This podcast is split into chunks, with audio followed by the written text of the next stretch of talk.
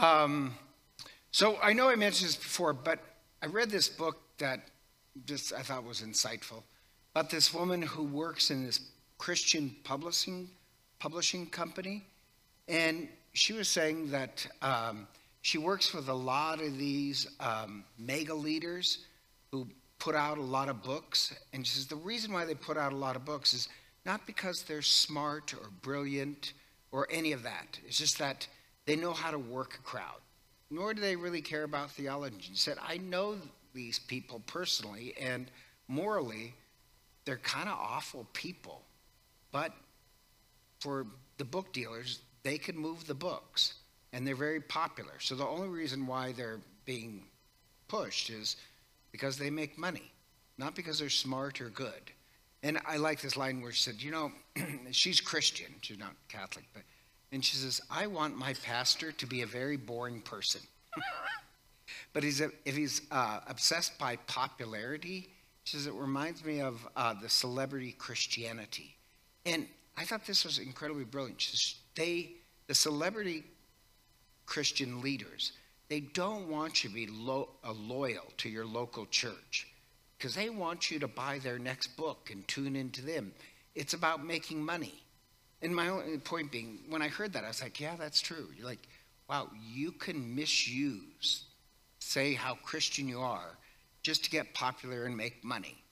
Um, and if you're wondering why are you talking about that, well, kind of reminds me of uh, the reading today. We're thinking about the demons. Jesus is very popular because he can heal. But the demons, they also know who Jesus is, and they say, You are the Son of God, and he silences them. So, my point being is that, well, technically, they are theologically right. Jesus is the Son of God. So, why did he immediately silence them? And the reason why is that what the demons want to do is kind of um, gain power through the popularity of Christ.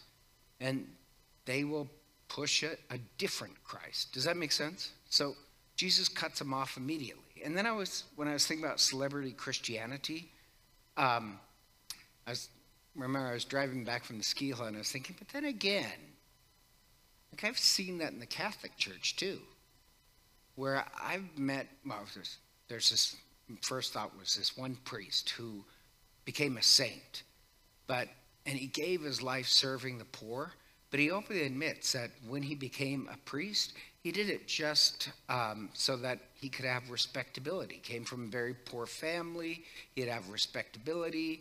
He, and this sounds kind of awful. Um, he said, I knew I was going to make, uh, he was talented. He was going to make friends with very wealthy people and retire early.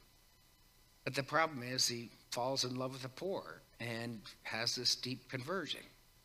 I've met other priests who, when I was in the seminary, I remember thinking,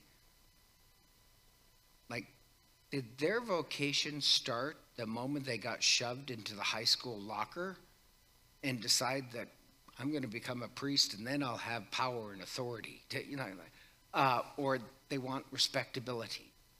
My only point being is that, well, like demons, we may have the wrong theology as well, motivation. Uh, maybe, and politicians and a lot of people, they want to proclaim that they're Christian. So they find respectability and acceptance. But they only, like demons, create more and more division. But the good news is, like the saint who openly admits that's why he became a priest, there is conversion along the way for us. There's not conversion for demons. So, in one sense, I guess my point of my homily is, you know, Number one, just because somebody speaks about religion and Jesus does not mean they're preaching the right Jesus. We just have to be a little bit uh, smart about recognizing, oh, that's just using Jesus for popularity. The other thing is that for all of us, maybe we're Christians, not for the completely right motive. Um, maybe we're like that saint. But over a lifetime, Christ can heal our hearts as well. So the reason why we're really are Christian, like the saint who has a conversion, is simply out of love of God. That's where I hope we're headed. Hello, this is Father Len McMillan. I'd like to take a moment to thank you for listening to our podcast. If they've been a blessing to you, I'd also like to invite you to prayerfully discern supporting the podcast financially. Your generosity would help support the ongoing production and distribution of the podcast. If you'd like to make a donation, you can simply click the link in the podcast description. Be sure to tell us your donation is for the podcast in the comments section of the submission form. Again, thank you for your support as we seek to share the good news of the gospel. May God bless you for your generosity.